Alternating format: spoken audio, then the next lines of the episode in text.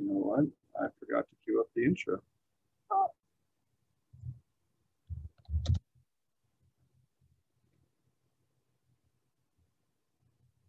Hey, everybody. Welcome to the Growing with Fishes podcast, episode 247.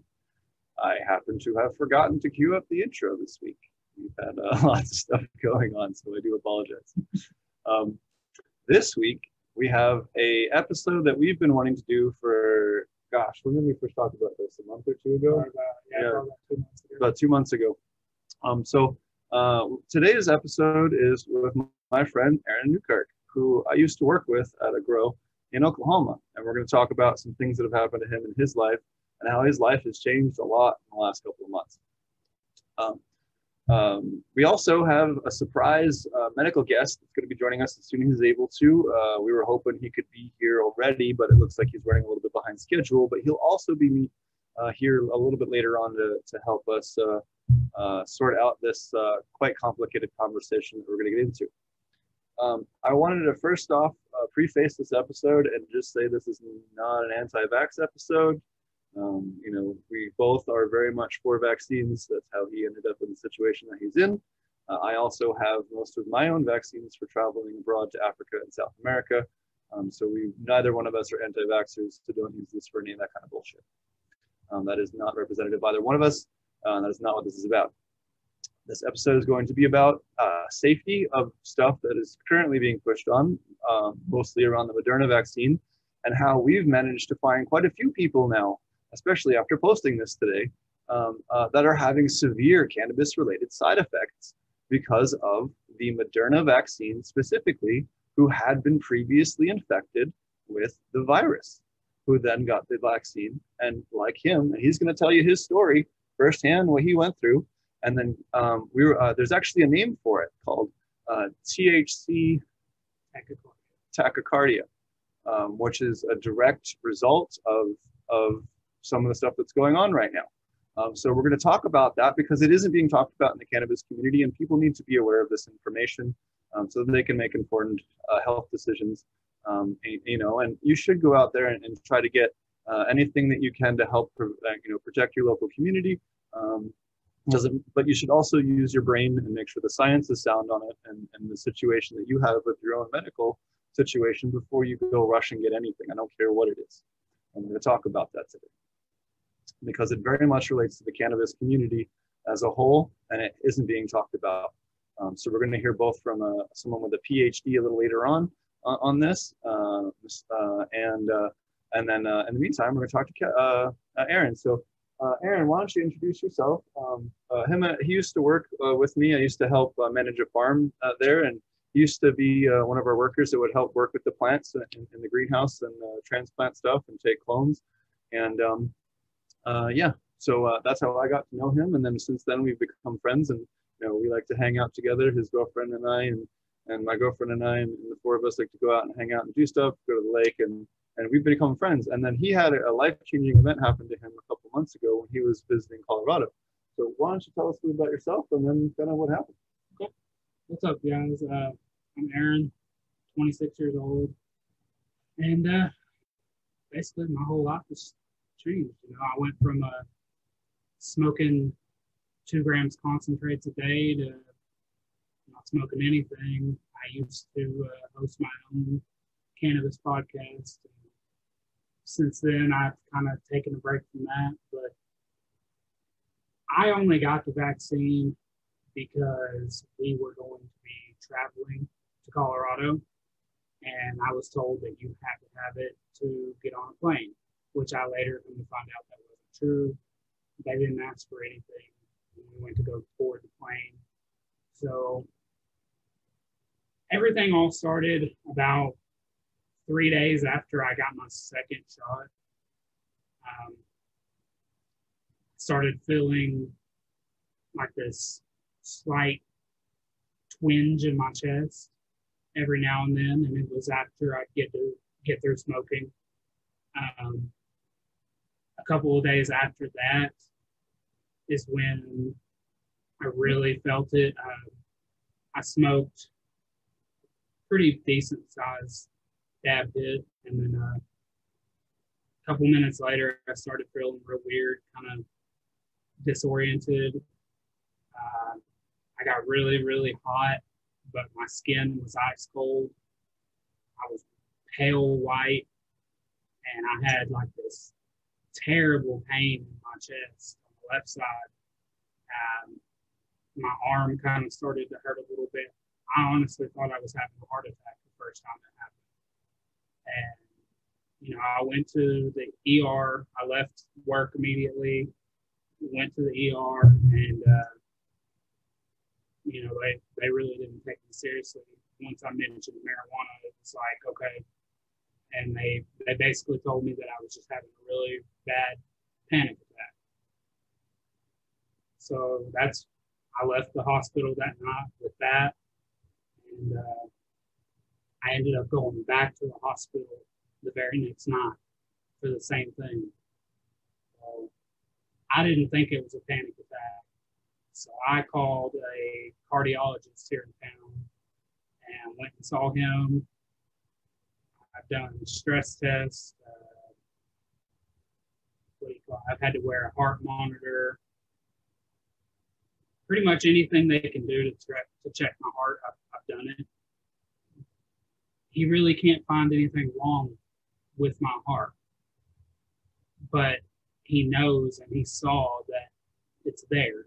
And another thing that has been affected is my blood pressure has always been perfect. And now I'm usually when they test it, and I actually have a, a blood pressure monitor at home now too. My blood pressure is always like right in that stage one hypertension, always. And you know, my my sitting heart rate when I went to the hospital in Colorado was 107, and I was laying on bed. It wasn't that high when I did my stress test on the on the treadmill. Uh, since then, I've you know kind of changed how I ate and been exercising a little bit more, and I have noticed a little bit of a difference. But every day, it's still like I feel that twinge in my chest, get minor chest pains. My heart will start to pound out of nowhere. And like I said, I check my blood pressure pretty much every day. And my blood pressure's been going down, but I've also been on blood pressure medication. I also take beta blockers now every day. Um, yeah, I can't smoke. Every time I've tried to smoke, I've done edibles. I ended up going to the hospital every single time. The only thing I've been able to do that I found helps is like I have CBD and CBG flower. Those don't really bother me too much, but it's just I I'm a concentrate guy. I don't like the way that burning flower tastes of any sort, so I just haven't smoked at all. And that kind of uh, goes back to what Kevin was saying about it being more attributed to THC. That's really the trigger, and I don't really understand the mechanism of it, but it seems to be mainly people that had previously been infected that get vaccinated after being, being infected uh, and then taking higher higher concentrations of THC. In fact, entirely separate from this, without the guy even knowing, earlier today I was talking to an investor that I work with on a separate project who lives in Florida. And he uh, is also having heart issues anytime he does concentrates now. He can smoke uh, lower quality flower um, and, and some joints and stuff like that, but he can't smoke dabs at all without his heart just racing um, uh, after getting vaccinated. And you know, there's very clearly something going on here that is affecting people, and specifically THC. Um, uh, and we don't know what's going on. This needs to be researched, right? It, it, it, doesn't mean that if you have not been infected, you shouldn't get it. It doesn't mean that you know uh, if they come up with a different one later on that doesn't have these side effects that you shouldn't get it. It just means that um, uh, that we need to just understand what the hell is going on here because people are having their lives dramatically affected. I mean, uh, how many episodes did you guys have of your podcast? We were on uh, one of the episodes as well. In fact, uh, we, over we at, on our second season when everything happened. Yep. So probably about 20, 20 episodes or so. Mm-hmm. And I mean,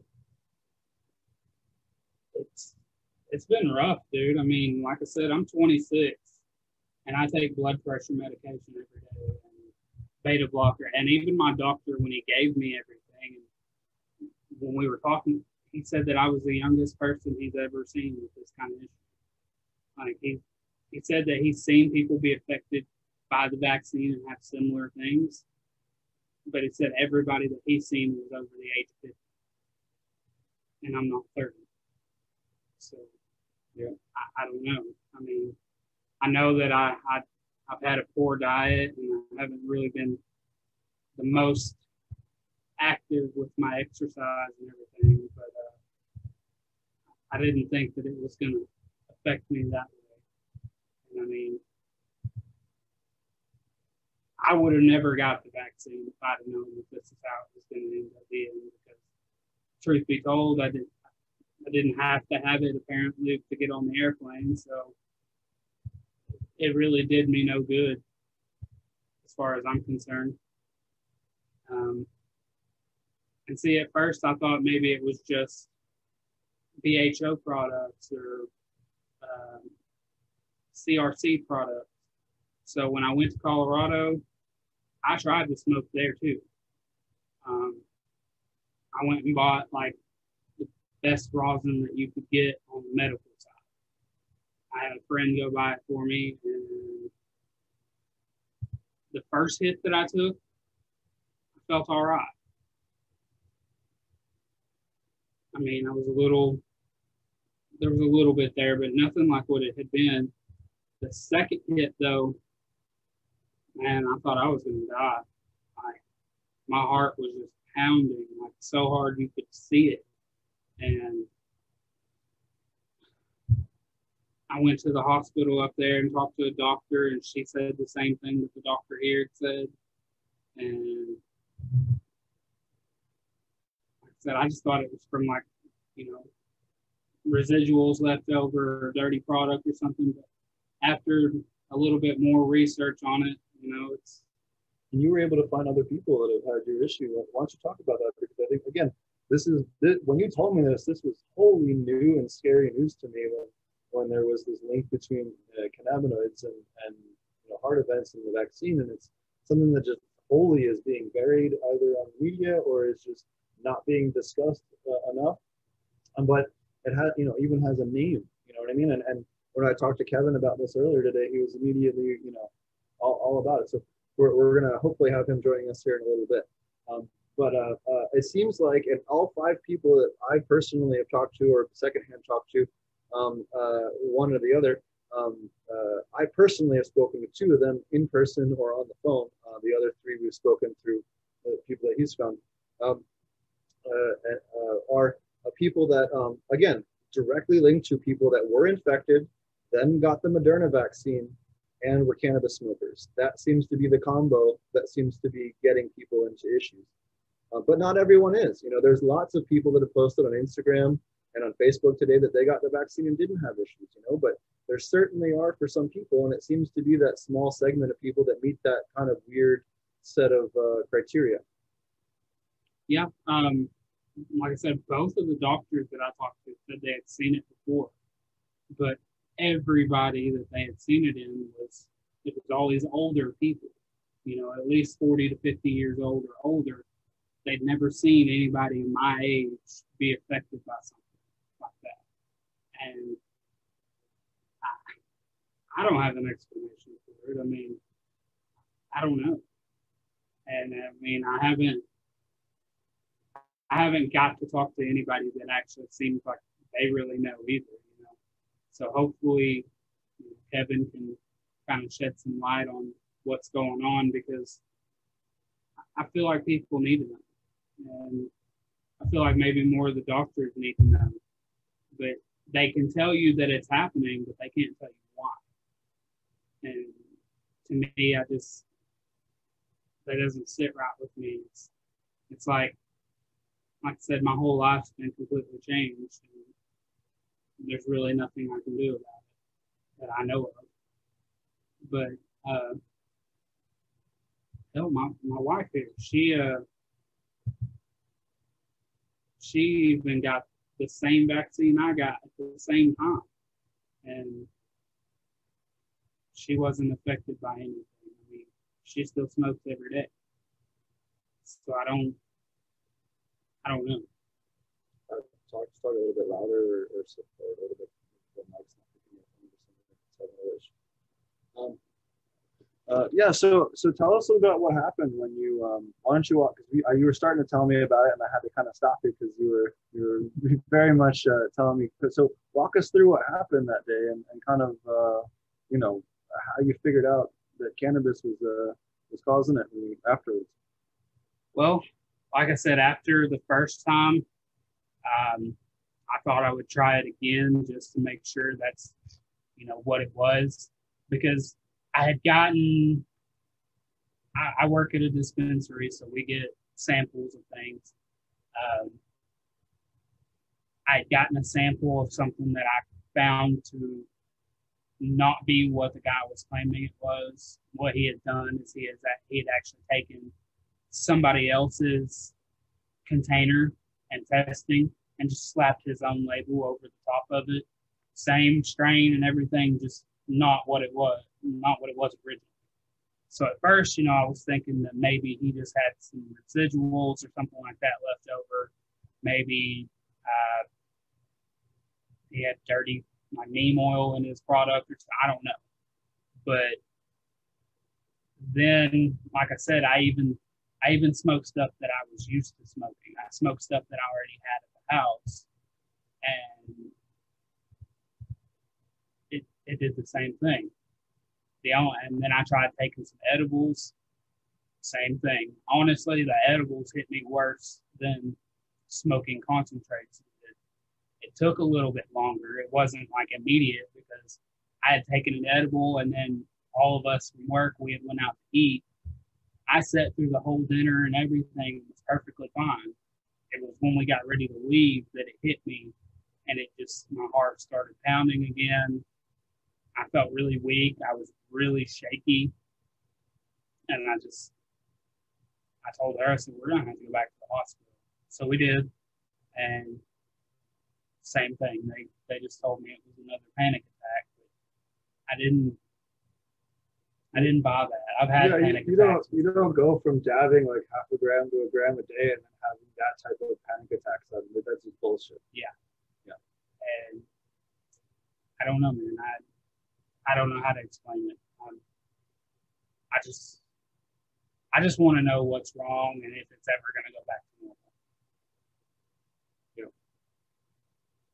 Well, hopefully, uh, hopefully we'll have some insight on that here in a little bit. Um, uh, so, um, uh, what else, I guess, have you learned in that time? Uh, you know, you said you had talked to some of the people, seen some of the people post. What were they saying? I've honestly, I've just been reading like forums for people with heart conditions and uh, just kind of seeing how they live, what they do, what they eat. Because I was used to doing what I wanted. You know, I was used to if I wanted to go eat a hamburger or eat three hamburgers in one day, I could do that. Was it healthy? No. But now I actually have to watch everything I eat because I've read that there are certain foods that can, you know, make your heart rate heart rate faster, raise your blood pressure, blah, blah, blah, all that. So I've been trying to really work on that. Uh, trying to eat more, I guess, heart healthy foods and really just been trying to figure out what I can do to live a somewhat normal life, I guess, without having to, uh, without having to worry about being in pain. I mean, because I, I don't know how to explain it, but I'm almost I'm almost scared to try smoking again because I mean that I've been through some pain in my life, but that hurt. Like I really thought that, that my heart was just gonna jump out of my chest. I mean it it really hurt. And it just the last time I smoked, it had me down for three days. Like I couldn't eat. I couldn't hardly sleep. It was just, I felt terrible. And I, I don't want to feel that way. So that's why I've been trying to kind of do better things. And the last time I went and seen my doctor, the only thing he could really suggest was that I be more active. that I need to lose weight and but this whole time what what confuses me is this whole time he's been telling me he's like the, the cannabis shouldn't have any effect on you. If you want to smoke, you can smoke.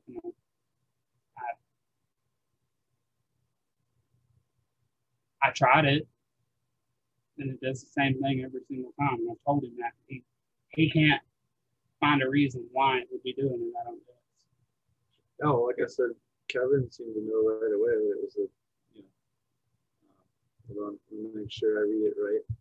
THC uh, tachycardia. Sorry, hold on. THC tachycardia, yeah, um, which is again seems to mysteriously uh, manifest itself um, in that scenario. So uh, again, something that if you have that specific set of circumstances, uh, maybe look at getting a different vaccine. If you are going to get vaccinated, you know, steer clear of the Moderna one. Uh, maybe look at the Johnson Johnson and one of the other ones if that's something that you feel you need to do. Um, you know, me personally, I'm waiting until they actually have the science figured out completely. But uh, if I have to get it to travel internationally, then I'll probably look at the Johnson and Johnson if I'm forced to. You know, at that point, business-wise. But um, I'd rather wait and let them figure it out personally. But um, that's just my personal opinion on that. Um, I just think that they need more time because of people like you. You know, I was actually pretty much at the point of where I pretty much been okay. Well, we've had six months of pretty good run, uh, but after a year, it's like okay, maybe they do need a little bit more. Or at the very least, maybe I'm not gonna get one of the first or second gen ones. Maybe I'll get one of the newer ones that have come out more recently. Uh, so that's that's the thing that uh, seems so scary to me, and something that like again, um, I personally know directly two different people, an investor and Aaron, that are having these exact same symptoms. Now, the other guy is only having it with concentrates, but he's having almost identical symptoms to Aaron, uh, where he cannot, he has extreme heart uh, rate increase and, and, spiked blood pressure from um, uh, smoking concentrates. He can't even dab right now. So, you know, this is something that uh, needs to be studied uh, it needs research, and we got to figure out why, and, and, so that people don't, you know, accidentally make themselves sick. Um, and it certainly, you know, scared the shit out of me when I heard about it. And I think a lot of people listening to this are, you know, heard about it. So, so tell us about kind of the you kind of touched on it earlier, but you went through the doctors up in Colorado and in Oklahoma, two separate places, um, where they, you know, did the full suite of trying to figure out what the hell is wrong with you, and neither one of them do it. What did they link it to? What did they say? Um, the lady in Colorado that I saw, she was actually the first one to mention to me because right right before I was getting ready to leave, you know, they had done two EKGs before I left. They checked my blood pressure three times, uh, done blood work, everything like that. Right when I was getting ready to leave, she come back in the room and she said, "Have you had your vaccination?" And I said, "Yeah." And she looked at me and she was like, that's probably it. And I said, What do you mean? She said, Well, I've seen a couple of other people, and after they were vaccinated, they had similar issues. She said, You're not the first person, especially being in Colorado. You know? And she was like, So, what I would recommend, obviously, she told me to go see another doctor once I got home. But she said, I would recommend giving it at least a month to kind of see, let, I guess, let that kind of run its course. Run its course. And then uh, she said I would try again. I haven't since all that. I have not smoked at all. I haven't even tried, and honestly, it's it's not that bad. Like sucks, but it's not nearly as bad as thinking that something could really go wrong if I do. You know, so I, I think I'm just scared at this point, but still, it what I did go through during that was enough for me to just not really care. I don't know. So, like I said, I've I've went and seen cardiologists, and that's that's what he had said. He was like, uh, he said that actually one of his nurses at the clinic where I went had the same issue. After she got the vaccine, she started having severe tachycardia. So who knows, man? I mean, they've given me a diagnosis, but not an explanation. So I don't know. I don't. That's what I'm hoping to find out. I mean, why did the vaccination affect me? But I know at least four other people that are heavy smokers that it didn't do anything.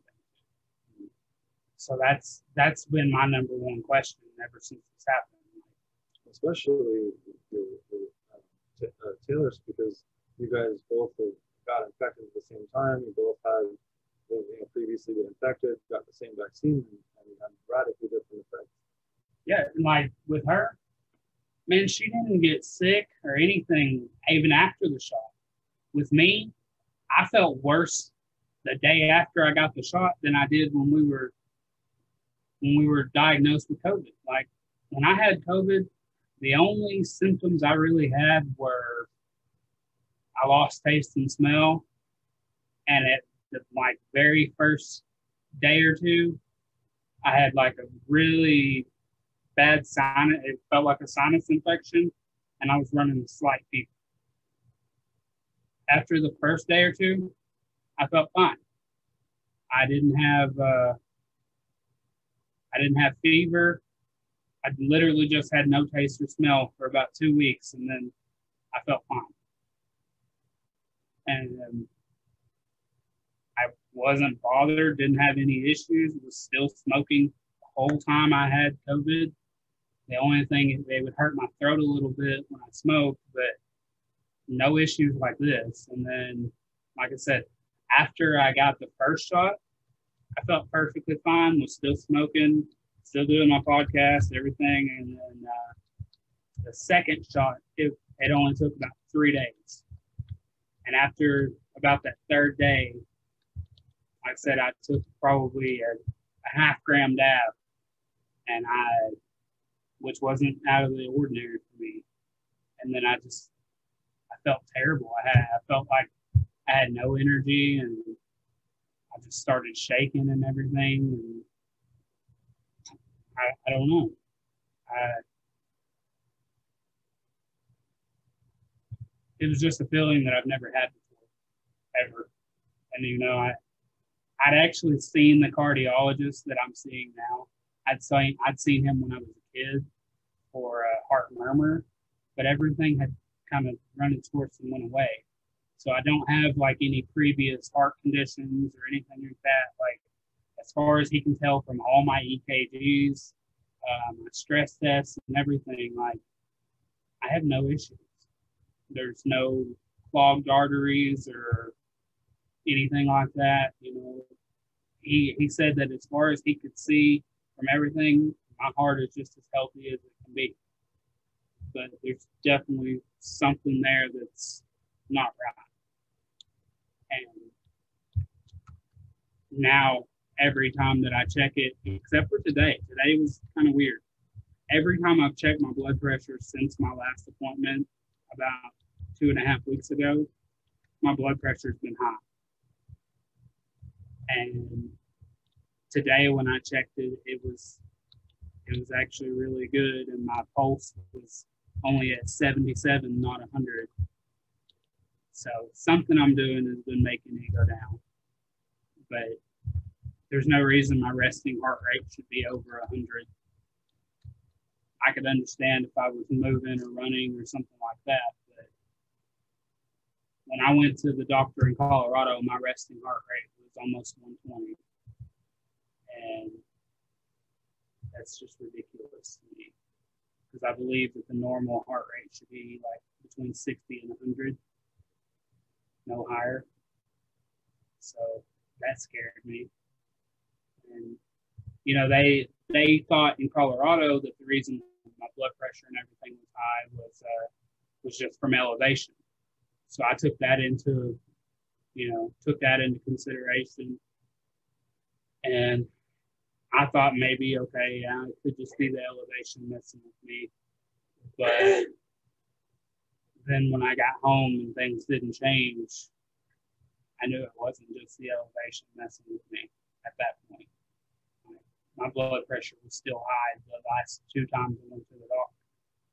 And I want to say it was like 141 over 84 or something like that. And then the last couple days when I've been checking it, it's been 150 over like 89 or some shit. And my heart rate's been anywhere from 98 to 101. But today, like I said, when I checked it, it was uh, it was actually better. It was like 150 over 79, and my heart rate was 77. So I mean that that was actually really good. I was actually really happy about that. And all I know is that I just I would like to get back to my normal life. You know, I know that I'll probably never be able to smoke like that again if I'm if I'm ever able to smoke concentrates ever again. But it would be nice to just be able to not have to worry about things like I was before. I mean, not have to worry about eating something or drinking something that you know is going to make my heart just race for no reason. And I've kind of read up on some foods and even drinks that can do that to you, and there's not that many. And we were talking about this a little bit before the show. Um, my I was having some strange heart palpitations when I had COVID because we got uh, we're pretty sure him and I got COVID at the same event that we were at. Um, we were at a very uh, a private event. Uh, I'll leave it at that. It was a small private event. It was like five or six people, but uh, we were hanging out. We made the stupid decision of, sharing a blunt, and uh, it is what it is.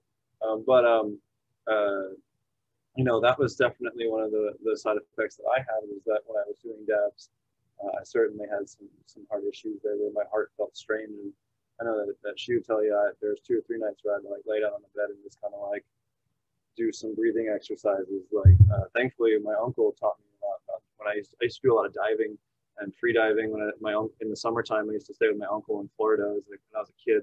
We used to do a lot of free diving. He taught me how to, um, you know, through breathing exercises, you can slow down your heart rate uh, through long breathing. Same thing, uh, another way to do it if you're trying to like figure this out and you're just like stressed out, um, didgeridoos, that long rhythmic breathing of, of, doing a didgeridoo will calm the living shit out of you and slow your heart rate down. Um, it is super healing for that too. So think about as if you were playing a didgeridoo, doing that type of long um, breathing exercises can help slow the heart rate down. If you're ever having a panic attack, or maybe you take too much of something that's speeding your heart rate up, or maybe you just get overly excited, or maybe you just had some like crazy, maybe you just, you know, hydroplaned or something and spun around a bunch and your, your heart rate's just going, uh, or, you know, some other thing like that. Um, you can do those long rhythmic breathing exercises and it will help your slow your heart rate down quite a bit. Yes, and cats. We definitely have, in fact, there's one within vision and there's a, a dog at my feet as well. So fur babies are, are yes, definitely good for stress. I have a cat at the house so she helps me. um, but uh, uh, uh, but yeah, definitely something that you know, even those that have COVID, or and there's other people in chat saying that they're you know they have long COVID and afterwards and they're having similar issues, and it's like you know all of you know, but why is it that the you know I'm not no okay maybe that's a better way to frame it, but like there's a lot of overlap in symptoms here um, that are all around COVID and COVID. Um, uh, uh, the vaccine with that same immune response, right? Like the vaccine's causing that whatever that trigger is for that it's very clearly causing that same problem as the back as the actual disease is so we got to figure out and it, it's again it just needs to be like shown that hey this thing exists now we need to go research it so that we can figure out why and stop it right it's not about causing hysteria it's not about being anti-vax i think anyone that says everyone should get every vaccine is equally as stupid as everyone that gets no vaccines right you need to look at your own personal medical history and get the ones that make sense to you and avoid the ones that might cause you severe medical problems. And most people can get the majority of them. Let's just be honest. Whether or not that aligns with your personal beliefs is a separate issue. But when we're talking strictly about medical stuff, that, that's you know that's kind of where I travel too much internationally. I wish I had the option of, of foregoing more of them personally, just on my personal heavy beliefs. But I get them because it's the responsible thing to do when I have to travel. And if I want access to certain parts of the world, tough titties, that's what I have to do, right? So, um, and just like he did, he thought he had to have it for travel, right? He's here, he is trying to do the right thing, trying to be part of the the bigger picture there, and then he his whole life has changed. You know, he works at a for a cannabis, he's worked in the cannabis industry for years now.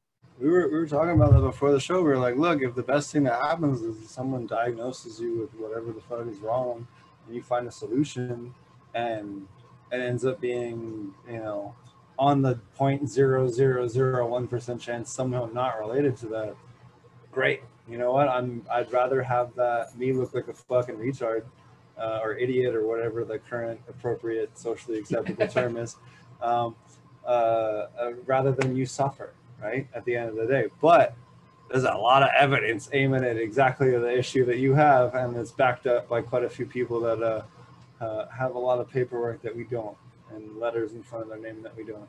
So, and hopefully, uh, I guess I misunderstood and thought he was on Pacific. So if that's the case, then uh, um, I got to message him in a minute. But um, anyways, uh, I guess he's on Pacific currently.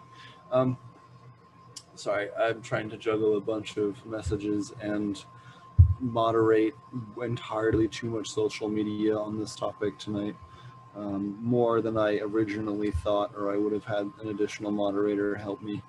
Um, I'll just be honest with you. Uh, so, um, yeah. Um, but uh, um, is there anything else maybe you want to like mention in regards to the first topic on on the vaccine and, and cannabis and you know that whole Um, topic in general? Like, I, I, what advice would you have for people that are like, man, I don't know if I should get this, but, and I'm not trying to put you on the spot. If you don't want to answer that question, if you don't fine. feel comfortable, don't do it. If you're not 100% sure that that's what you want to do, don't do it. And again, I, I'm not against vaccines. I'm vaccinated. My kid's vaccinated. My wife is vaccinated. Like everybody, pretty much everybody I know is vaccinated. So it's not like I'm some anti vaxxer. I'm just saying do whatever feels right to you. Um, if you're not comfortable with it, don't do it. Don't do it because somebody else tells you you should. Uh, now, obviously, if you're traveling, you're probably going to have to make some tough decisions or you're not going to travel. But other than that, if you're doing just fine in your life and everything seems to be okay, I, I personally wouldn't do it. If I could go back, I, I wouldn't have done it because it, it it wasn't necessary for me. But you know, uh, And, and I wanted to bring that up because there was recently a five month study done um, by one of the CDC testing groups or one of the groups working with the CDC. It hasn't been fully published yet and peer reviewed, but it's in the process of being peer reviewed right now. That over 50,000 patients, the only people that got infected were people that got the vaccine. None of the people that were previously infected had a reinfection. To date, there's less than 30 people that have been confirmed reinfected after having previously been infected. And all of them have been infected with radically different variants right around the exact same time. There has not been anyone document, as I heavily researched this for two hours before the show, to date. And if someone wants to publish this in the comments and prove me wrong, please do. No one documented that was infected and had more than 60 days after infection a secondary infection. I could not find any evidence of anyone that had been infected and then had that incubation period and the immune response and then a secondary strain infection. There's no documented evidence for that. I felt I got COVID in February. Well, actually January, because it ended right around the first of February. So from there until May, when I got my second shot, felt perfectly fine. I didn't have any kind of side effects. I didn't have any, you know, I, I was I didn't feel like I was at risk of being reinfected. And to tell you the truth, I I feel strongly that I, I feel strongly that I personally didn't have COVID until I got tested. Um, and the reason I feel that way, I didn't have any symptoms of COVID. I nothing, and then I got. Uh, You got diagnosed two days after we went to that event. It was that Thursday, and we were there on that Tuesday. and I went um, when I went to the doctor, I went for a sinus infection. It was the only thing I went for, and it was just because I couldn't breathe. Like my nose was starting to. Uh, um, my nose was like starting to drain and everything, and I was getting real stuffy, and it was just like mucus coming out. I went to the doctor. I wasn't running fever. I still had taste and smell. Um, I felt perfectly fine, other than my nose. And then, you know, the lady came in. She did the COVID test with me, and she was even the nurse that I talked to before they gave me the test. she she even said, I think you just have a sinus infection. Truly. They came in, they stuck that gel up my nose, and after that, you know, it wasn't 30 minutes. I started feeling like shit. I started to get like feverish, and then I lost my taste and smell that night. Like, I wholeheartedly believe I didn't have COVID until I got tested. And I, I'm not usually one to buy into other people's conspiracy, but I had seen and heard that people were saying that they were getting infected by um, tests that were already that had the virus on like on the test. I don't know if that's true, but that's that's one of the things I thought was possible because I, I didn't feel bad until after that. And when it hit me, it it hit me hard. I mean, the first couple days anyway. After the first few days, I felt okay. It was just boring as fuck being in the house for two weeks.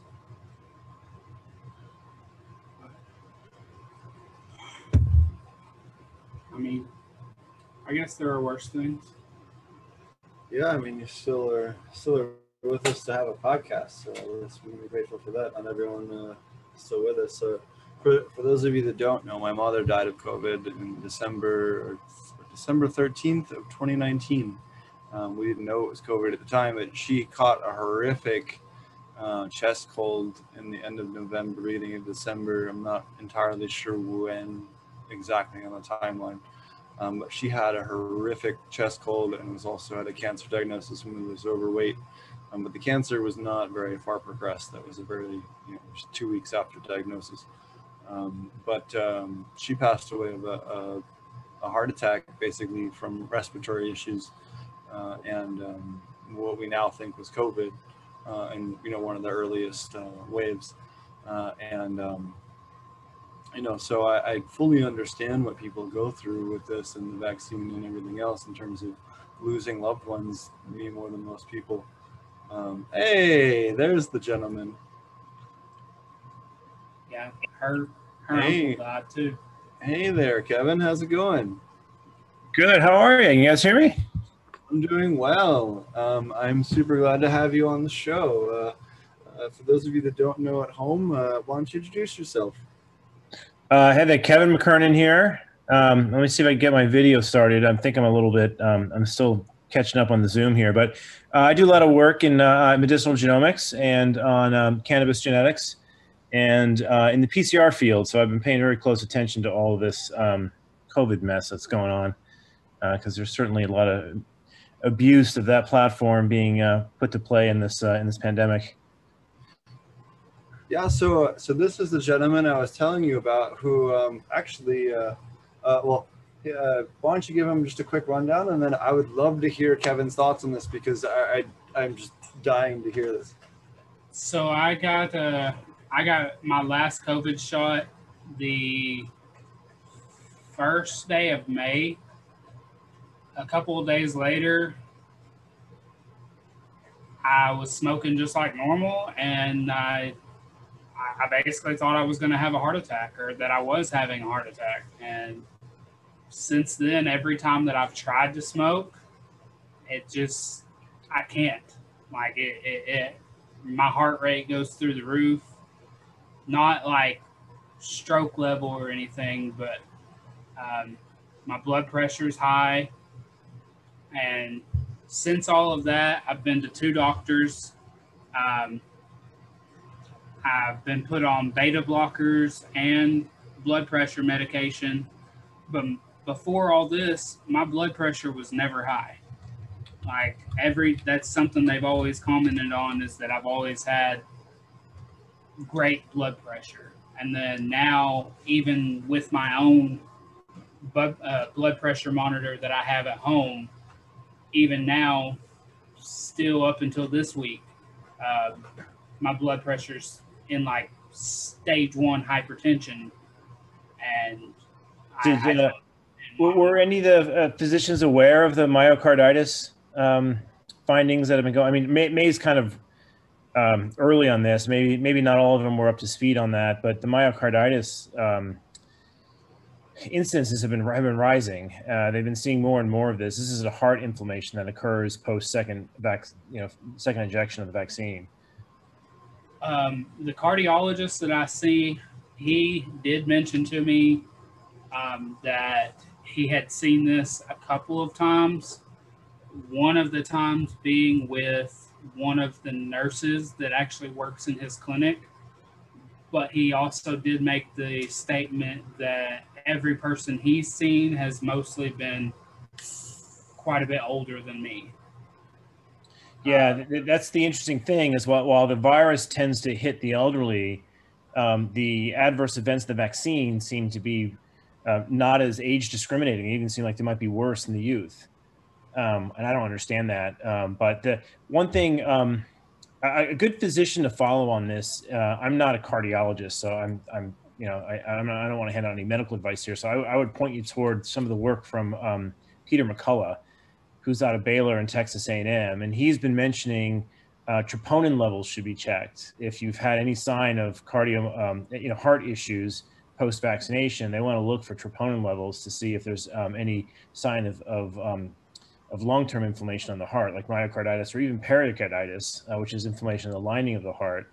Um, now, THC could be an aggravator of this because THC has been known to, to um, uh, hit tachycardia. It can make your heart go faster.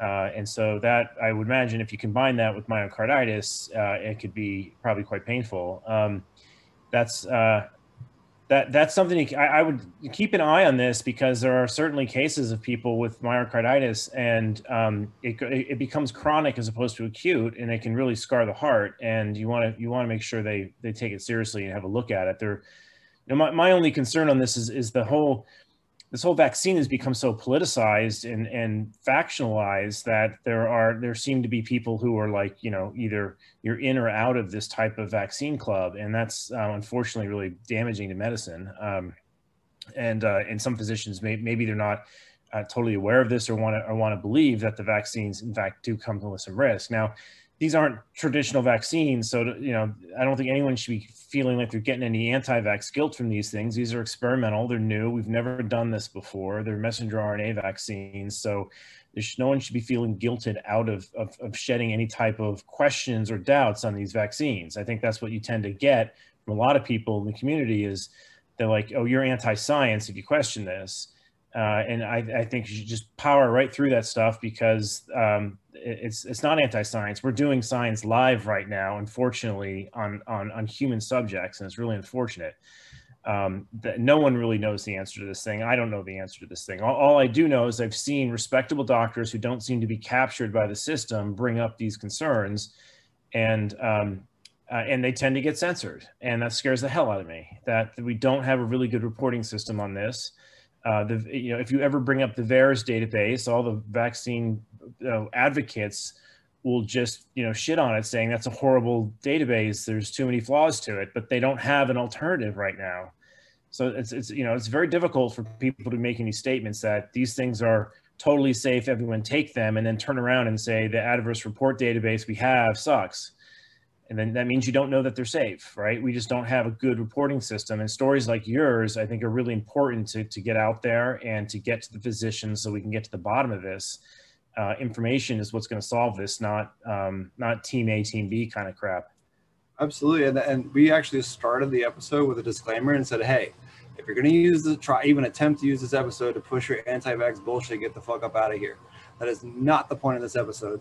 The, the, the point of this episode is to make help people make informed decisions based on their own personal health experiences so that they can decide if they have certain sets of criteria that might put them at additional risk of certain vaccines. Now, I have not seen some, I, I've, we've talked to five people that have similar conditions to Aaron, but he's talked to a couple, I've talked to two separate people firsthand.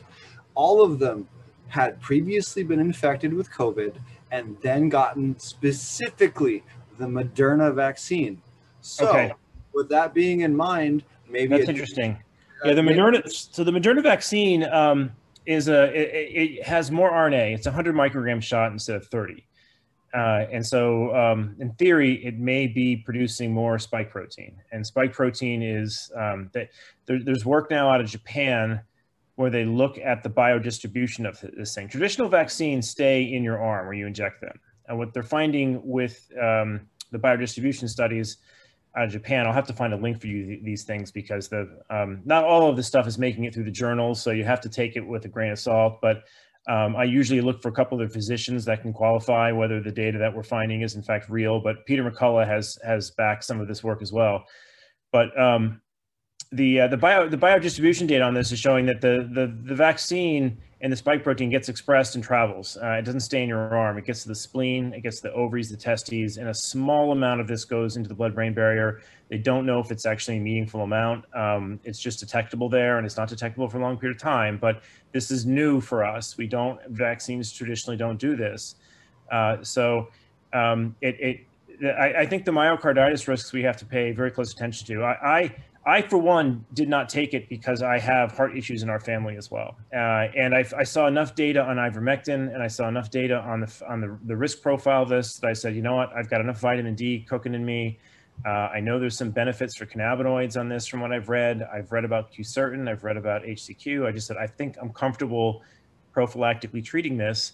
Uh, and if I get really sick, maybe I'll, uh, I'll have to roll over and do ivermectin or something. But uh, those don't seem to be having these these risks to the heart.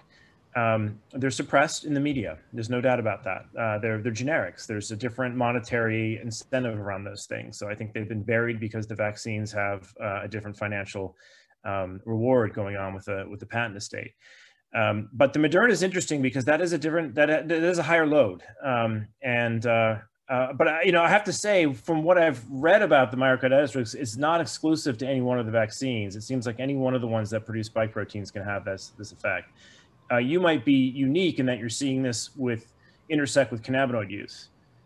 Um, I, you know, there's not a lot of that being discussed because it's so stigmatized that um, I, I, for one, am kind of curious if there's a way to run a poll in the cannabis industry if there was lower um, COVID infection risk. If, if, if, people who are heavy cannabis users or even light cannabis users, were they less susceptible to the virus? Because there's all this literature pouring out.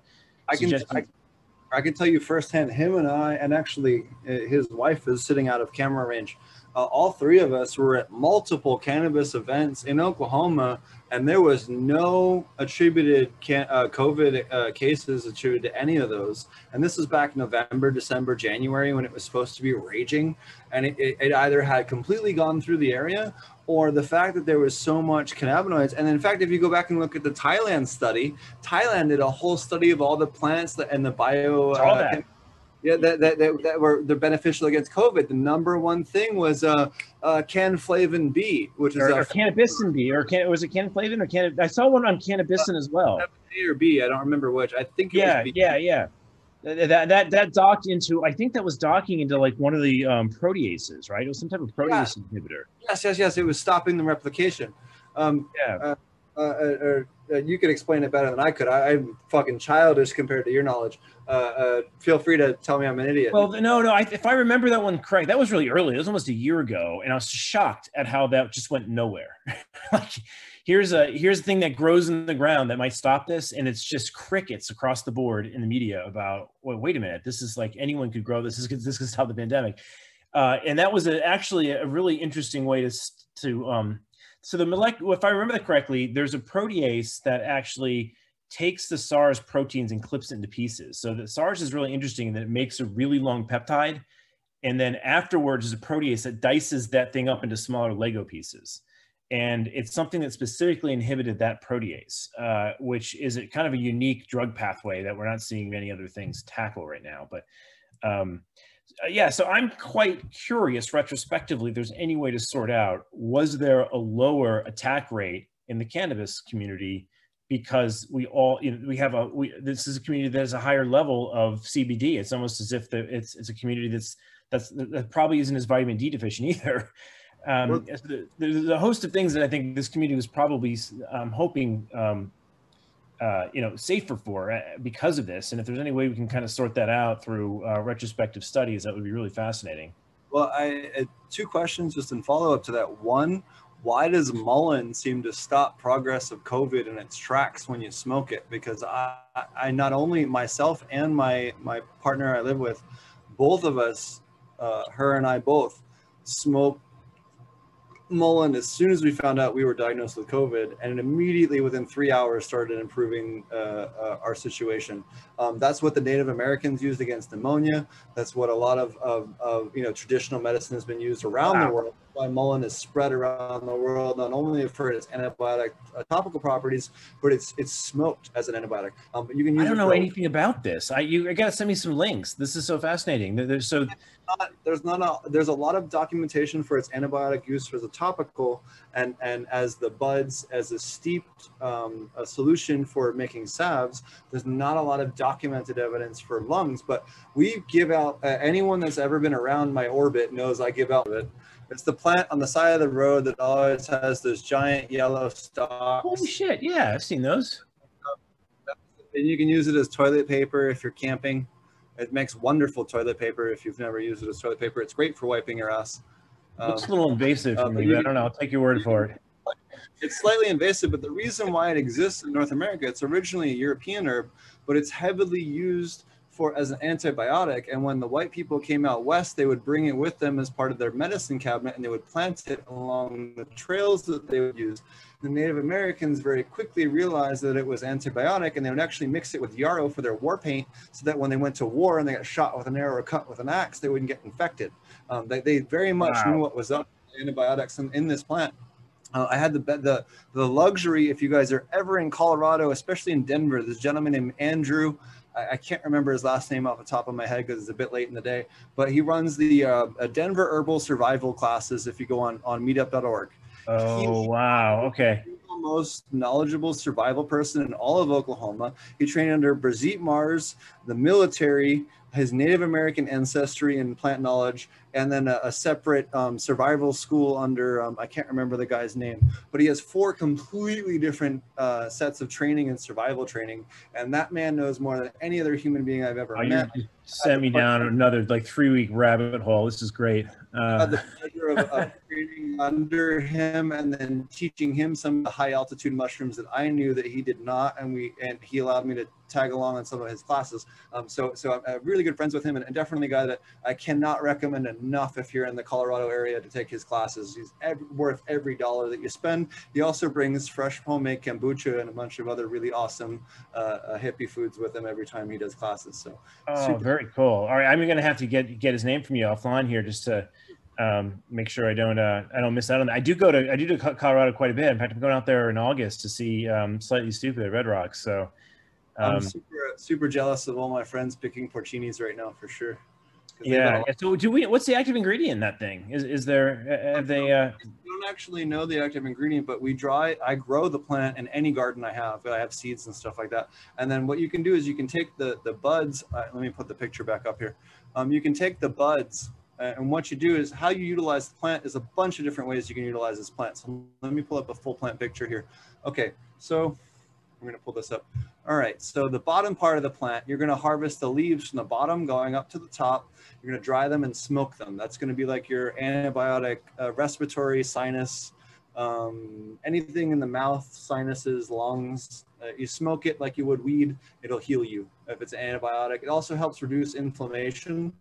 If you have a secondary viral infection, it'll just help reduce the craziness going on, reduce the phlegm, uh, while also being a bronchodilator and being a uh, expectorant. So it helps kick everything out, helps dilate everything, and helps you breathe again. And you can actually use it for a mild, and I'm not, this isn't medical advice, but I have had previously other people use it for, uh, that I know, um, use it for treating mild um, uh, asthma attacks as well Yeah. for dilating the lungs.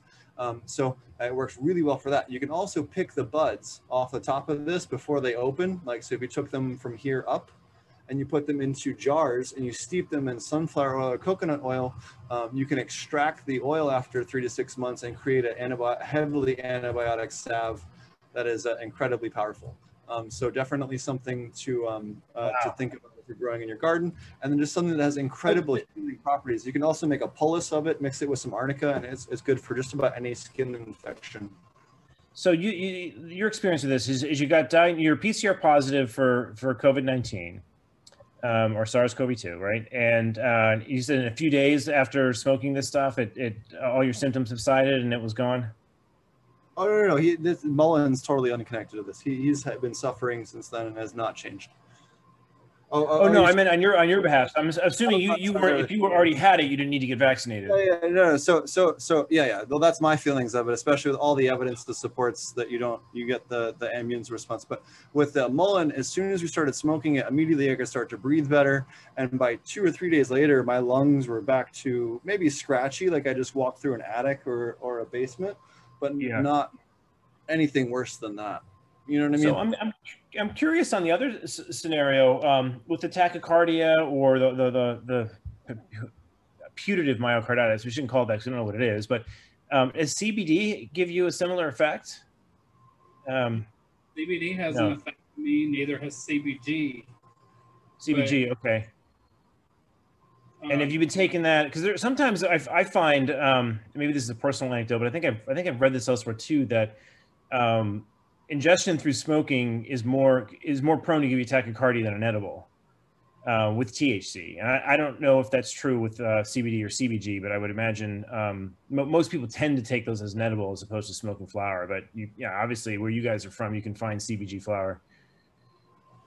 I uh I tried doing edibles probably the first week that all this had been going on and it did the same thing. Do you know of other folks that are having the same experience? Uh, like, because I've heard of people post vaccination now uh, where they get horribly hungover with just one drink. Yeah, so so we've um, we've had five people that we've found. I I personally, him, and then one of my investors on a separate cannabis company that I work with, also is almost identical symptoms to him, except he can smoke joints, but he can't smoke concentrates at all anymore. If he smokes concentrates, he has almost identical symptoms to him. That's how I figured out what was wrong with him because it was like, Okay. dude, I I spoke to someone 40 hours ago who has the same symptoms as you. Um, um, uh, uh, but uh, and then he's found a couple of other people that have the almost identical symptoms to him. The people that I know were just people that the doctors that I've talked to have diagnosed with a similar issue. So I don't Yeah. personally know them, but I've heard, you know, what their symptoms were and it, it all starts with the vaccine. That's the Yeah. that's the one common factor between all is that you know they may not even smoke cannabis, but the common factor in it is yes they they started having heart problems after getting the vaccine. There's a there's a question in chat, Kevin, just to follow up with that exact thing. Uh, uh, uh, is it possible that latent COVID side effects are um, along with the introduction of the spike proteins from the vaccine in combination could be the issue? Well, what's really weird about this is I, there are all these really interesting papers on um, the SAB binding domain in the spike. So, um, SAB stands for Staphylococcus enterotoxin um, Uh, it's it's a, it's it's a it's a it's a super antigenic peptide that's normally found in staph. Um, but there's a short sequence of this in the spike protein that they think is responsible for the, a lot of the cytokine storms. Interestingly enough, there's a gentleman with the, I think his for the author's name is Mohammed. There's probably five or six papers from this, this gentleman on using THC to stop that cytokine storm dead in its tracks. Uh, and he, they specifically will take things like SAB, and they even studied this in SAB in spike protein from SARS-CoV-2, throw it into animal models. The mice die, 100% of the mice die without this. They put THC in, and then bang. Now, I don't want to scare anybody because the they're putting this in at really insane concentrations, and, it's, and it's, it's a different scenario than what's going on with the vax, right? But it's just as a model, it's an interesting study that these cytokine storms that get thrown up by by this in some rare subpopulation of the patients, because obviously there's been hundreds of millions of these vaccines given and not everyone's having these issues. So we're talking about a really rare, a rare instance. Um, in your case, it sounds like you've got a lot, a lot more, um, the numbers might be higher than rare, but um, sorry, my screen just messed up here. No worries. Uh, we're just appreciating. Sorry, I hit my keyboard. Um, but the, uh, uh, where was it? Oh yeah. So anyway, they're just interesting studies because they show that THC has some effect on this and it inhibits it. So the the cytokine storm thing, the cannabinoids seem to be a very good thing for. Um, you can also go and Google up now a handful of papers on on CBD and THC and the use of cannabinoids in this, and they they have you know varying properties from anti-inflammatory properties to prevent these cytokine storms to stopping the viral replication um, but you know, this one thing of tachycardia with THC might actually be really counterindicated with anyone who's having a, like a myocarditis issue. I mean, that's the only thing I could I could you know pin it on. But you know, I, am not a cardiologist. I'm not a physician. I, am just like trying to connect dots from all the papers I read about this stuff. Um, and, and, in general, I've, I felt very confident through this whole COVID thing that the cannabis community would be probably the the luckiest bunch there is because of, of all this evidence that the cannabinoids seem to work so well at damping down the inflammation. But this is kind of out of left field. I didn't expect this. This is something that's worth, I think, putting a lot more scrutiny on because tachycardia has been documented with THC. There's not, I've, I've, I've had it myself. I mean, I don't, I tend to want usually more balanced strains because I do have heart issues and, I, and, and tachycardia is not something that's really pleasant.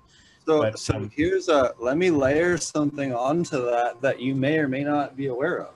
So I did a bunch of work around how to exploit um, jam uh, chemically jamming a crowbar in your CB1 receptor and then ramming more cannabinoids through there until it wants to process it. So we figured out a couple of different proprietary solutions to that problem on both the CB1 and CB2 receptor that allowed me to put 10 to 20 milligrams into people and make them forget what their name is, right? Really small doses. Uh, I did it to myself. I, just to preface this is to tell you how little, eh, how much I believe in my own science on this. I took 20 milligrams when I got to a gas station. We all dosed except for the driver, okay, because we still had to get there, obviously. Um, and uh, I walked, I, I dosed my 20 milligrams under my tongue with a sublingual, and then walked into the gas station, forgot why I was there. Then went, oh yeah, I went to get beer. Walked up to the the case, forgot again while I, figured out why I was there, grabbed two cases, walked like one step out the door and went, Oh, I gotta pay for this. Walked back in, apologized profusely, paid for it, walked back out, and couldn't remember how I got there, where I was, what my own name was, after taking 20 milligrams less than five minutes later. What, what, right? what did you do to juice up the THC? Did you put, put it in some other carrier or? Put it in a sublingual with a carrier that delivers it very fast. Um, that's okay. some of my, some of my magic that I do for all my beverages and sublinguals that I do for my own tech. Um, I'm happy to talk about that with you. Yeah, yeah, sure. Situation, um, but uh, but that's the type of stuff where I would love to see that type of tech. Uh, but one of the side effects, long story short, one of the side effects that we found was in 15 plus minus percent of the population, when you hit people that fast with THC, you break the speed limit.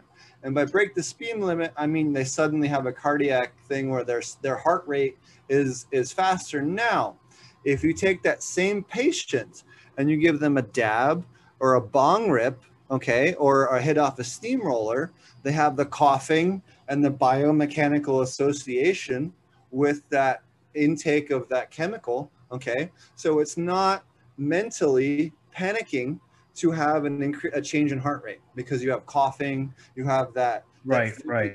biomechanical process. If I put something under my tongue and a couple minutes later my heart rate changes, that freaks people the fuck out. Yeah. And it's not because something's wrong. It's just it's the same exact effect as coughing or having that intake experience where that suddenly is getting into you, right? So Yeah, it's yeah. the same experience, but you don't have that biomechanical association, so it's panic inducing because you don't have that physical association with the event, uh, even Yeah. though it's subconscious. So that that that also has been something where we had to kind of dial back the bioavailability to bring it below that what we called speed limit internally, uh, to to bring it back into that comfort zone for most patients. You know, to get rid of that fifteen percent, you know, portion of the population that was like, whoa, too much.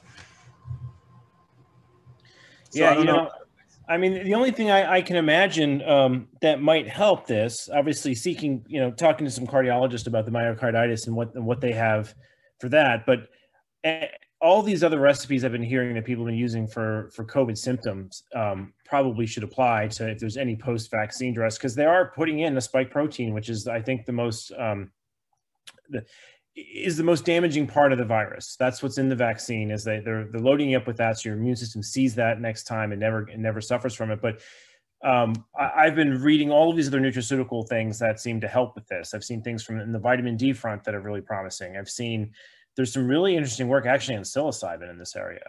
Um, not not directly to SARS, but to, to there there is fluoxetine in SARS. A lot there's like five papers out on using an SSRI to knock out SARS. It like stops the replication. They think it's related to the uh, dopa decarboxylase, which is this gene that gets co-expressed with ACE2 receptors, and that's involved in serotonin. But there's studies now in New England Journal of Medicine and other places that fluoxetine uh, is is knocking out SARS replication. Um, well, uh, anyone in the mushroom space knows that psilocybin is a, a safer alternative to, to these SSRIs, and um, that may play some role in uh, in what's going on with um, recovery on this. It certainly seems to be playing a role in preventing people getting really sick from it. So I would assume that if there's any chronic um, uh, symptoms of this post-vaccination, that maybe the same things that are used to treat the symptoms of the virus are going to be at play with um, some of the long effects on this uh, on the vaccine. But it's really bizarre just, just to touch on that because this is eye-opening to me all of a sudden there's a lot of issues with cannabinoids and ssris and the fact that this all lines up in that same kind of space is is very much you know strange for sure Yeah, I, have you seen the same things with so SSRIs? Um, they have they're a slightly different way to change uh, serotonin levels, right? They they they they're inhibitors of the reuptake, uh, so that you get more serotonin in the cleft. Whereas psilocybin is actually an agonist that mimics it, and you're not you're not messing with the reuptake of it. Um, so they, I'm what do you do you see the same kind of pathophysiology though? With I, I don't hear that many um, folks who mix cannabinoids and mushrooms report too many problems, other than maybe having too much of both. But um, Yeah. but I have heard what you just said, which is that sometimes when people are mixing SSRIs with cannabis, there are you know panic attacks or other things that yeah everyone i've ever known that's had a meltdown on ssris it was right after they smoked or dabbed. Like uh, it's, it's that combo of the two that like sets them off into this other space. Yeah Um, yeah. it's too much or whatever you know i don't i don't know exactly what's going on but it seems to be very much a not positive experience for sure. And, and they usually take a very long time for them to be effective the ssris it's like it's not like you can take them and feel them in an hour like you can with psilocybin. It's like oh you got to be on this for a couple of weeks for your receptors to all reset them themselves which to me is a, a much more uh, invasive approach.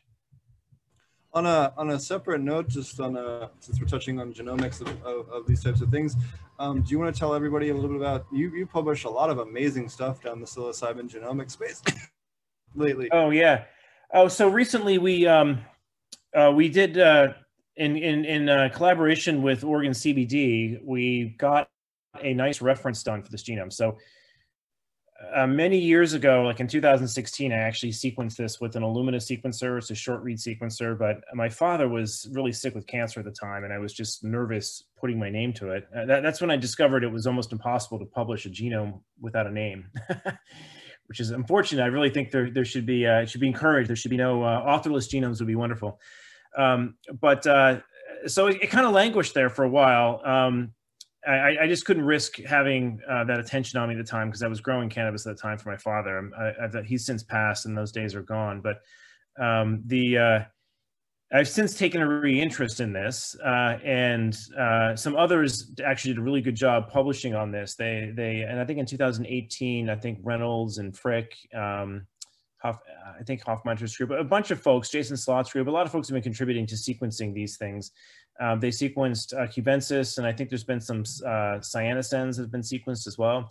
But they're all been done with really short reads, which means the genomes are kind of busted up into a lot of pieces. They're only like 50,000 letters long, uh, the contig length. So they're, so they're in, they're in hundreds to thousands of pieces. So we hit this with PacBio with these new long read sequencers, and now the genome's in a nice 32 contig set. Uh, we can see the telomeres on the on some of the contigs. We have some chromosomes that look like they're sequenced perfectly from tip to tip. Um, so that's acted as a really nice reference for us. We did that one on the penis envy um, strain. Uh, and then we've been able to go and collect spores. We, we can't do any RNA-seq because we can't really grow any tissue. The issue right now with where we are in Mass is we can only handle spores and DNA because that stuff is legal. But the tissue is where you start getting into heat. So, uh, but we can sequence shitloads of spores, and we did that. We sequenced 81 different genomes, uh, and now have a, a pre-printout that shows um, a lot of interesting findings in this. It's still not peer reviewed, so I'll, I'll, speak cautiously about this. But the going theory in the past has been that there's a psilocybin synthesis cluster that contains five to 10 genes in it. Um, and it's it's compact and it's 20,000 letters long, and this thing horizontally gene transfers around different mushrooms. Um, what's been interesting is there are some outliers to that theory. Um, one is in uh, Massospora, which is in this fungus that infects cicadas and makes them hallucinate. um, and this is this one's been on the news quite a bit because the cicadas are out this year. Um, and that's path that pathway seems a bit different. And we've noticed in a couple other of the mushrooms, the uh, psilocybe tampanensis and the galindoi, and which uh, I think we did ziracens as well they don't seem to have these discrete clustered pathways. There's another pathway in those. Um, so the, the, mushrooms have figured out many different ways to skin the psilocybin cat. And um, that's helping us understand which one of these gene sets are involved in maybe altering the, the chemical profile. So just like cannabis, these things have an entourage effect. They make psilocybin, they make psilocin, they make aeruginascin, they make uh, baeocystin, norbaeocystin, norpsilocin. So there's a whole portfolio that these things make. And then there's all these monoamine oxidase inhibitors that alter the way your, your liver metabolizes these things. So there's a lot to unravel there. And what we're trying to do is sort out what variants in that pathway are predicting the, the, the, chemical expression, much like some of the work we've done in the cannabis space on, on THC and CBD genetics. So um, it's a little earlier than it is in the cannabis area, but um, it, these are much easier to sequence. We can sequence dozens of these things at a time and, and get um, a hell of a lot more. Um, eh, they're, they're, not nearly as, as, as, complicated as the cannabis genome. So I, I think we're going to see that field advance very quickly in terms of associating which mutations in those genomes are predictive of like the mushrooms that make a lot of baeocystin or mushrooms that, that have really high psilocybin expression. Um, so yeah, a question from Go ahead. So could we stack those and make unbelievably potent biochemically diverse psilocybin mushrooms? I think there's probably going to be a way to, um, without a doubt, um, do some directed like breeding on them. Is there a stabilized like equivalent to a polyploidy or something in the mushroom world? Like I, I honestly know fuck all about fungal genomics, and I know that they're incredibly different than plants. So yeah, so they, they tend to have like maybe 10 to 14 chromosomes. Um, they're not nearly as repetitive. They're like 45 million bases, not 800 or 900 million bases in size. So the repeat content is much more manageable. The genomes are, are much easier to do gene prediction on, and, and everything's easier in, in, in fungi from a genomic standpoint. Um, now, is there polyploidy? That's a good question. I, I've not seen a lot of that in the literature yet, but I'm still fairly new to this literature space. So it could be out there. Um, genetic engineering in it is certainly easier than it is in plants, but um, I'm not certain it'll. I don't think we've exhausted the, the, the crossing of these things. I think what tends to happen in that space is they're asexually propagated, and people just tend to pick the biggest cap and, and get spore prints and and, and repeat. Um, but uh, once I think we get a better understanding of which mushrooms have which desirable genes, we'll start crossing them to get the right clamp connections where these things start to share genetics and then uh, we can really make some new uh, mushrooms but what, what i think what I found in the cannabis space is a lot more people know how to breed that because it's easier to breed than in the. I think in the fungal space, it takes a real special set of hands to know how to, you know, mate these things. They have, they have. Uh, we're still trying to figure out the mating types on these things. So cannabis is pretty easy. There's male and female. In fungi, you can have thousands of genders uh, or mating types uh, and so they don't always mate together. So sometimes crossing them is is uh, is a lot more of a lottery ticket where you got to you know put different types of strains down and see which ones can actually make clamp connections and then follow that through. So it's a little bit more laborious to do the mating, I think, in the fun in the fungi space, and it's so easy to collect spores that I think most people are just going with asexual reproduction on these things. So, so the diversity is much lower in the in that space at the moment and that um, there's not as many strains that you'll find at the banks. However, there are multiple different species that can make these things. So in many ways, um, while there's less variety to pick from at the spore banks, there's actually a broader genetic uh, distribution. Like in cannabis, we have just cannabis sativa and indica, and they're both they're bothly subspecies. But you don't see the cannabinoids outside of cannabis other than like maybe um, I think Trema or orientalis is the only other thing they found some of these cannabinoids being made in, right? But it's a very low concentrations. But um, you get into mushrooms and suddenly you start breaking species boundaries, and there are many different species of mushrooms that make psilocybin. It's so uh, it's much broader in in that context. I don't know how well those different species cross. However, that's I think um, I don't think there's been as much work trying to get Azurescens to cross with cubensis and, and how productive that is. One would think it's probably not very productive given their different species, but uh, I, I'm always learning stuff from, from fungal experts that I shouldn't assume what happens in plants is true there. Um, so I know it's exciting field. I think there's a totally different genetic um, side of the coin there, and um, I don't yet really know where it's all going to go, but uh, we're figuring it's time to to get those genetics nailed. I know uh, Aaron had one more question for you before he's he's got to roll out here soon. So with uh, with mushrooms and the condition that I'm in now, would I mean I know I know you're not a doctor, but do you think it would do you think it would harm me? I it, I wouldn't go there on this. I'm, I was just throwing that out there, and that I, I've seen these fluoxetine papers. And I've been really shocked because I never thought of that pathway playing a role in SARS. Uh, it just it blew my mind, and I learned that actually from Peter McCullough at, at, Baylor. He's he's been speaking about fluoxetine and how that was kind of one of these repurposed drugs that was a shocker. Um, I have no idea what that could be doing in terms of myocarditis risk, and I, I would honestly I would seek a uh, you know help from a, a, cardiologist on that front because I don't, I don't want to be gambling with your health here. Um, I'm just really excited about that field, and I thought I'd, I'd, I'd, I'd throw it based on throw it out there based on some of the information that um, you guys have been sharing on the, all these other medicinal plants. I, I find the field really fascinating. It's also hyper strain specific. So you, if you don't really know hundred percent what it is that you're getting, you, you have no idea what it is the chemical makeup of that source, right? So I think that's probably like like aside from all of the medical stuff that he's talking about, that's probably the biggest gamble. You have no idea what it is that you're that's what I would. That's kind of what I thought. It's I mean, not. It's not like cannabis where you can send it off for a test. Right? Exactly. Yeah, that, that is true. It's harder to get these things tested. There's fewer labs. I think there's one in Oakland I heard of, Hyphy Labs. I think that's doing some testing on these things, uh, and that's that's a, that's that's a good point. You know, the, the mushroom diversity is large, and the um, the, the chemical expression shouldn't be assumed to be to be just. How many how many secondary compounds are present that are playing a role beyond psilocybin and psilocybin? I mean, certainly there's you have natural MAOI, MAOs, uh, and, and yeah. all the other different compounds that are in there. So, do you want to touch on that just on how well, many? Well, there's at least six. So, I mean, there's aeruginascin, there's baeocystin, there's norbaeocystin, there is um, psilocin, norpsilocin, and psilocybin are really the, the main that main ones that have been documented. I'm sure there's other ones that a, a, real fungal expert will school me on um, that knows things that are outside of that that are that, that are probably shared in lion's mane and a lot of these other you know um, you know beneficial compounds that they speak about in other mushrooms they could be there as well.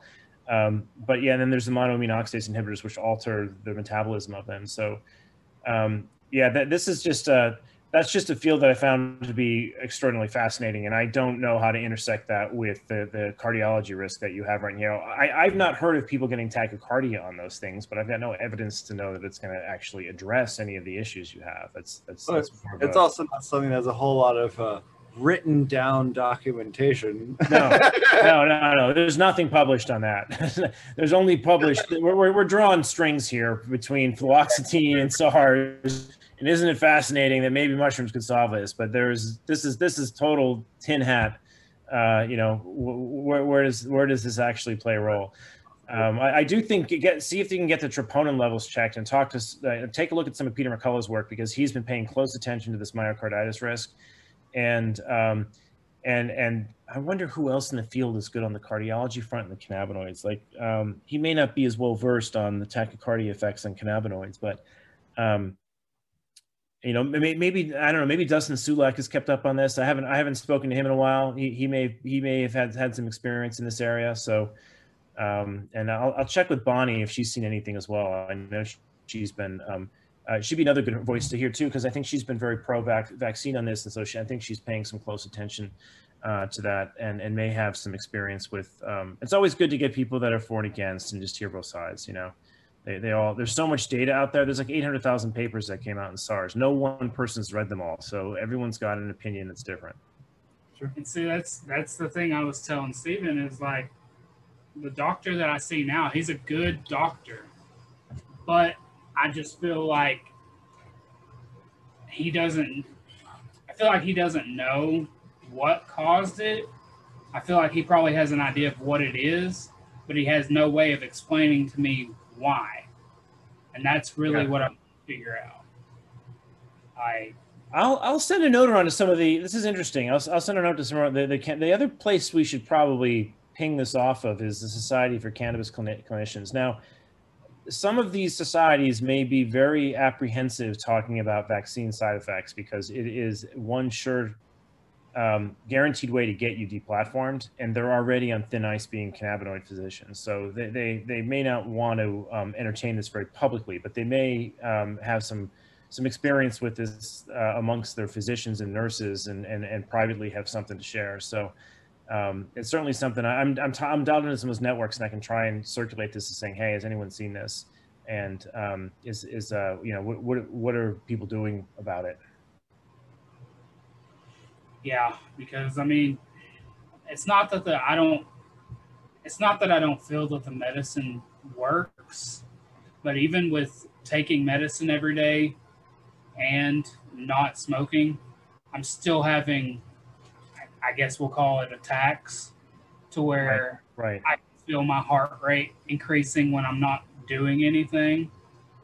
Like I can be sitting still and my heart rate's just steadily going up.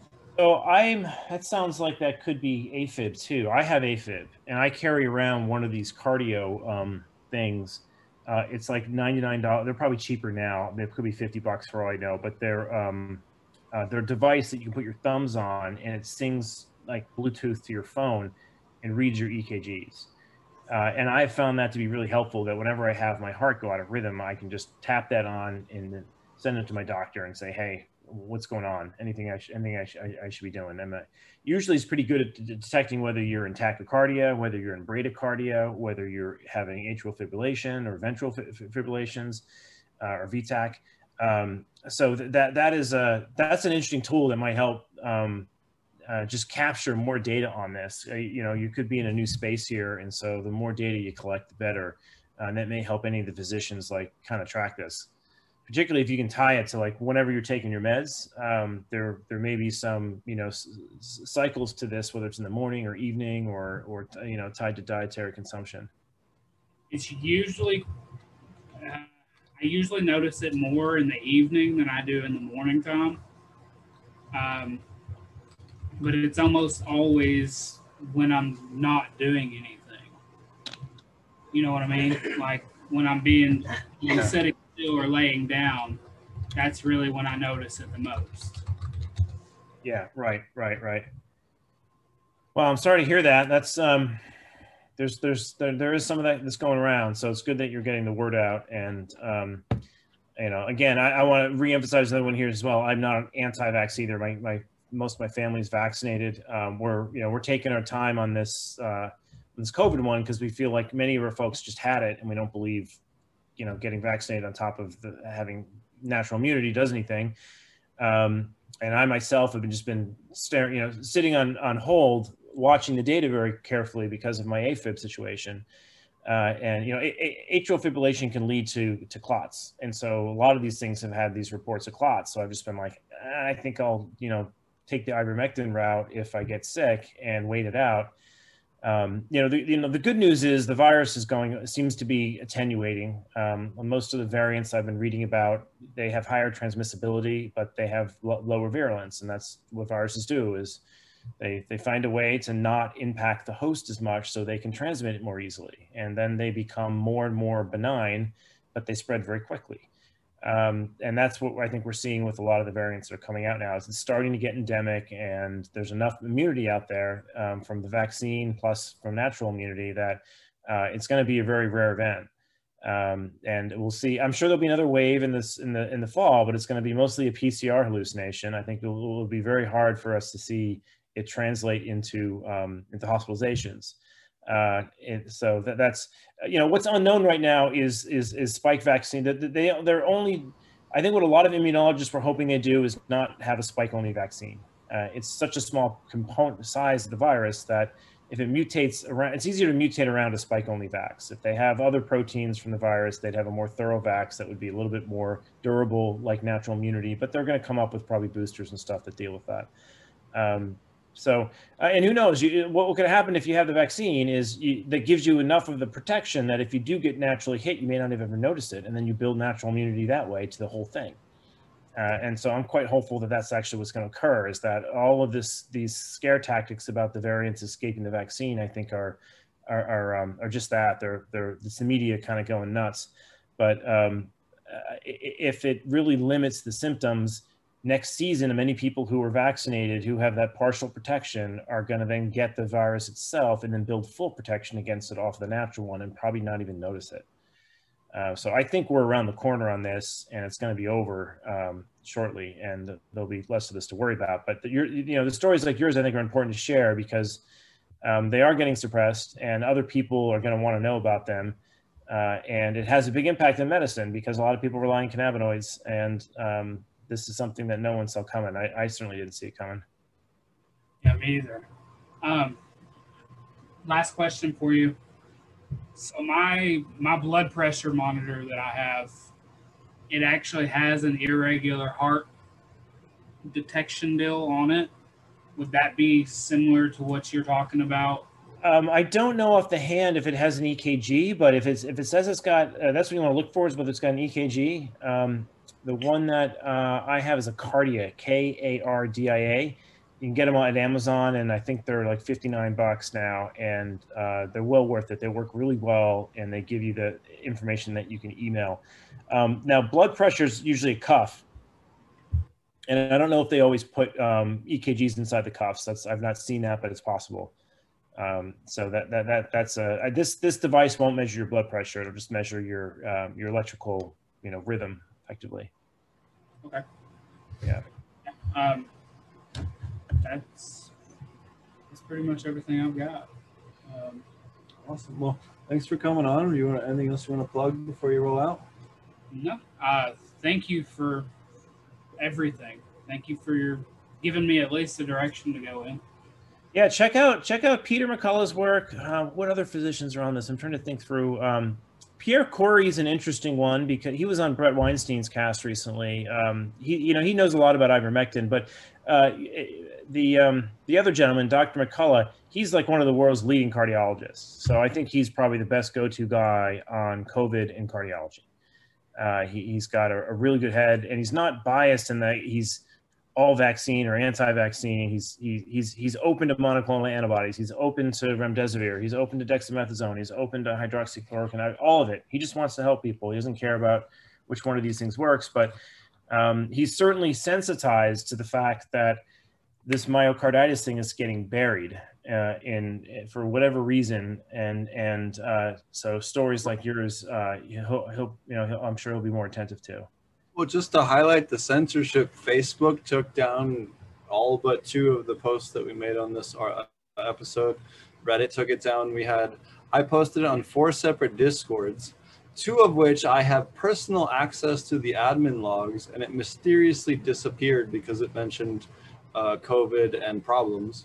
Um, uh, and we do, worded it extremely lightly. Like we just said, hey, here's a gentleman who got the vaccine. He can't smoke cannabis anymore find out more once he comes on and see if it applies to you or not. It wasn't any type of scaremongering. There, there's no anti-vax. Again, we prefaced the whole episode with, hey, neither one of us are anti-vax. I have probably more vaccines than most of the people listening to this show because I've traveled to South America and Africa. Yeah, right. right. Yeah. You've traveled widely, so you're probably in the same boat, right? So I am far from an yeah, anti. I had to get them all for research just to get in the labs. I've got, a, I've been, I'm a pincushion. Exactly. so, yeah. so, so, so, to call any of us on the show anti-vaxxers is just completely inaccurate. So none of us are anti-vaxxers. Just, just to, to reiterate that one more time on the show, because I'm sure this episode will attempt to be used to justify that type of behavior. Yes. Yeah. but none of us also think that vaccines are blanketly Jesus and incapable of harm, which I think is equally yes. stupid. Um, you have to look at your own personal health problems and figure out is this particular version right for me or do I need to look at other options? And that's all we're saying. At they the have polarized this discussion, unfortunately, because you don't talk about other medicine this way. You don't talk about whether you're pro antibiotic or anti antibiotic. You know, you, you talk about penicillin. You know, you talk about amoxicillin. The same thing's true with vaccines. You talk about MMR. You talk about you know these these Moderna things they're they're they're they're all different biological entities and you cannot give them a hall pass just because they're in the vaccine camp. Uh, so um, yeah you, you you couldn't have said it better. And unfortunately um, yeah this you, you might need to get this on one of those blockchain systems. I don't know have you, have you tried Odysee? Uh, Odysee's like a I think it runs on IPFS and it has some type of blockchain behind it that helps um, prevent these videos from getting taken down. I see I see a lot of the folks that get censored off the other platforms end up over there. I'll be frankly honest with you. I'm let me turn the, the, the torch off. I'm shocked that we haven't been censored already by YouTube for this episode. Period. Because yeah. I've watched other people try to do this episode or something similar and then be immediately after 15 minutes taken down wow, it's live, like real time. They they're, yeah. they're listening. Yeah, no, that happened on Discord earlier today. In fact, I posted on Irie Irie uh, Rasta Jeff's uh, Discord and on Dude Grows and on my own, and it was removed from all but one of the four servers I uploaded it to. And why it didn't do it to the other one, I don't know. Yeah, I, I have the same thing going on. I mean, I found Facebook and LinkedIn are horrible. They they censor me all the time. Um, Twitter is a little bit more open, but then there are these mobs of people on Twitter that are constantly reporting me to try and get me canceled. So I've got a cancel culture after me over there. Um, no, but but none of it. I mean, if anyone sits down and talks to Aaron in person, like it's pretty like. And I knew Aaron long before any of this even was a. a that's why I wanted to bring him on is because I worked with Aaron long before we were ever. Um, sorry, long before this topic was ever a problem. So, um, you know, it, that's not the basis of our relationship in any way, shape, or form. You know, he's not invited on the show because of that. I knew him long before any of this happened, and I watched his life change and how much that scared the shit out of me. That's why I wanted him on the show, but it took us a while to line up schedules to get him on. That's why we're on a Tuesday show instead of a Thursday show today. Uh, I think a lot of people look at people like him and don't really take it seriously. But then at the same time, hearing from someone like yourself that has that type of deep background and then has also studied this specific virus for the better part of a year because of what the heck is going on, and then also some of this different stuff that you're personally working on, um, helps bring a lot of legitimacy to the fact that this is a real situation. This is really happening. We do need to figure out why and then prevent other people from having the same experience that he did. It doesn't mean that you have to have some type of um, you know, zealotry or fervor around for or against or anything else. We just need to figure out why it is that happened to him so we never happen again. That, that and that's the whole yeah. point the and, and, and are there genetic predispositions to these things? I mean, there's there's exactly. too much of this black and white, like all or nothing. You're either for it or against it. When it's like we should be thinking about personalized medicine here. We're, everyone isn't getting myocarditis. A fraction of people are. I don't know the true number because the measuring tools suck right now. But it's happening. It's been documented. We got to understand why and who and how frequent. Uh, and uh, the only way we're going to get to that is is by getting some of these stories out and and and, and collecting this because uh, you know any really ardent vaccine person will the first thing they'll tell you is you can't trust VAERS. It's like okay, well then we got to build something else, and and maybe we're going to crowdsource it through through stories like this because. Uh, it's, it's we're not just going to blindly take all these things. We've got to we, have got to actually study the biology. That's we're ethically obligated to do that, given um, you know what's going on. So um, that this is a, and thank you for being part of the medical community that's willing to have these type of conversations because so much of the medical community is not even willing to have this type of they're simple... scared they're going to get they're going to get censored their license taken it's crazy what's going on exactly and that that's and that was the entire point of the whole episode is hey there are people that are getting sick from this but they they are very much a minority they they meet a very specific set of criteria and we've seen five separate people between Aaron and myself. That's that's enough for me personally to want to at the very least get the word out. And the fact that I have never even heard that there's any type of even chance of cannabis allergy from this is insane considering the fact that I know someone personally that's having, you know, their life flip upside down because of it. Yeah, right? how so, frequent it is. I mean, it's, it's, a very frequently consumed drug. So exactly. This, this, this, should, this should be, and there's enough vaccines out there. This there should be enough numbers. Exactly. Um, so that, that, that's um that's it's a fair point. Well, so let's see how far this thing goes before it gets uh, cut, deleted, and and and you know kicked into orbit. well, and my point is, is that if you are experiencing similar symptoms to Aaron, you're not crazy. They're real, yeah. And that is happening to you. And there might be a solution, and that's why we like to have people like Kevin on because you know what he gave Aaron a whole bunch of direction as to what is really going on with him because the doctors he'd previously been exposed to had no fucking idea. At least he gives them some direction now. It's not medical advice, nor is anything on this podcast. Nothing is medical advice. I'm not a doctor. Um, we're not giving you medical advice in any way, shape, or form, just as a disclaimer. But um, at least he has a direction to, to research now because before tonight, Aaron didn't. I'm just gonna be straight with you. Like the fact that I even reached out to Kevin tonight gave him far more direction than he had before the beginning of the day when he woke up today. So uh, thank you, Kevin, so much for taking the time to come on the show. Thank you um, for taking the time to do this type of episode that is kind of controversial. Uh, I'm frankly shocked that we haven't been taken down from from YouTube, uh, uh even trying to stream this. Um, but we'll re-upload it and we'll see what happens. Um, I have never had to moderate uh, as much of the chat as I have after making the initial "Hey, this episode is happening" post as I have for this episode today, including the ones that uh, mentioned the p word, uh, Phylos, um, even oh, though God. controversial as this one. So. Um, It really is kind of a, an interesting thing and something I, you know, frankly, I'm passionate about. I know someone that personally was an employee working under me that has had his life turned upside down, Aaron when he was working under me when I was the farm manager at the farm he was at.